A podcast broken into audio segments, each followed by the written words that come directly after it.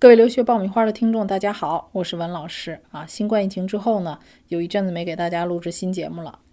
呃，感谢大家一如既往的关注和支持。呃，我们留学爆米花呢做了一些新的调整啊，相信调整之后的节目呢，会给大家奉上更多有用的留学信息。呃，最近呢快到三幺五了啊，我们先给大家准备了一期留学合同的防坑防骗的节目。呃，想给这些准备办理留学和准备签合同的学生和家长呢提个醒儿。呃，一些留学机构呢，在留学服务协议当中呢，常常会设置一些非常隐秘的小条款，非业内人士呢，可能很容易就被套路了。啊，今天呢，啊，就这种情况呢，给大家举几个例子啊，希望大家在签署协议的时候呢，多个心眼儿啊，认真的解读一下您的合同。比如大家听一听以下的条款啊，我们来给大家进行一些解读和分析啊。如果申请人因自身原因在本合同签署之后单方面要求解除合同，申请人已缴付的中介服务费按照以下方法处理：第一，申请人与公司签署本合同之日的七日起，且公司发送留学信息收集表给申请人之前，申请人自动提出终止办理。公司所收取的留学合同总金额全部退还，本合同终止。啊，看到这一条，你可能会想，哦，我签署完合同的七天之内，啊，那么如果我不想办理了，我就可以全额退款。啊，如果你是这样理解这个合同，你就太天真了。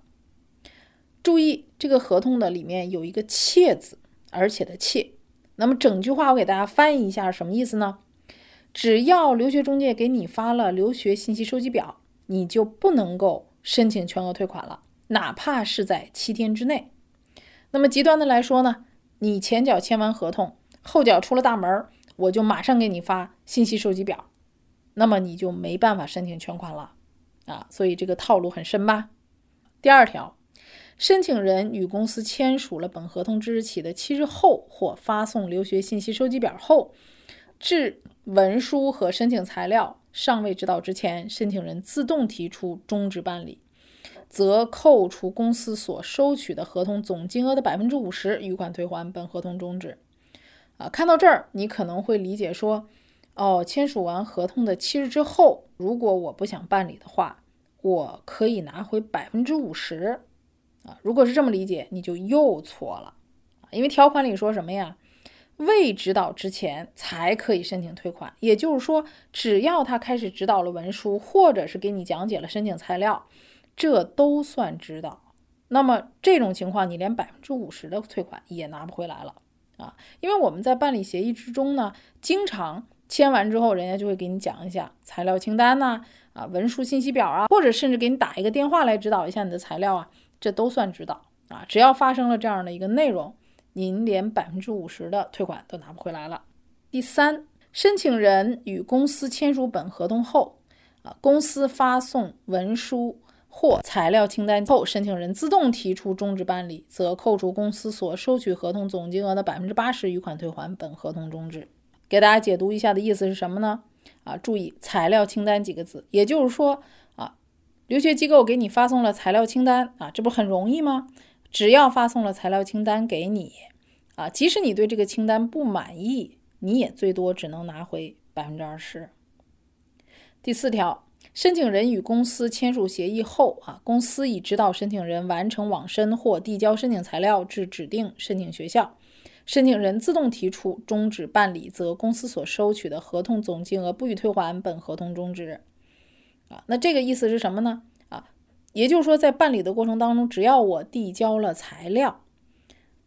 只要递交任何一所材料，没有出录取结果之前啊，你对服务不满意啊，你都不可以申请退款。如果说我不想继续合作了，我要终止协议，那你是一分钱都拿不到的啊。那这个合同意味着什么呢？大家纵观这每一条啊，一共是四条，可以看出来，这样的留学机构呢，它其实是最高效的赚钱。一上来，学生签署完协议，交了钱，我马上发送留学信息表啊，材料清单，然后帮你来讲解。那么，即使你要求退款，你最多也只能拿回百分之二十，百分之八十他赚到了啊。那么这个百分之八十其实他是不用付出任何的技术成本和服务成本的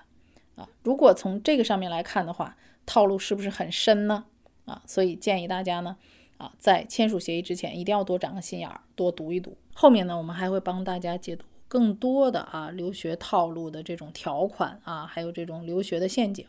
呃，帮助大家呢在留学办理的过程当中呢。避免纠纷。好，我们这期节目呢就讲到这里。规划留学方案，办理留学申请，解答留学困扰，大家都可以关注微信公众号“留学爆米花”，点击底部预约咨询，联系我。我们下期再见。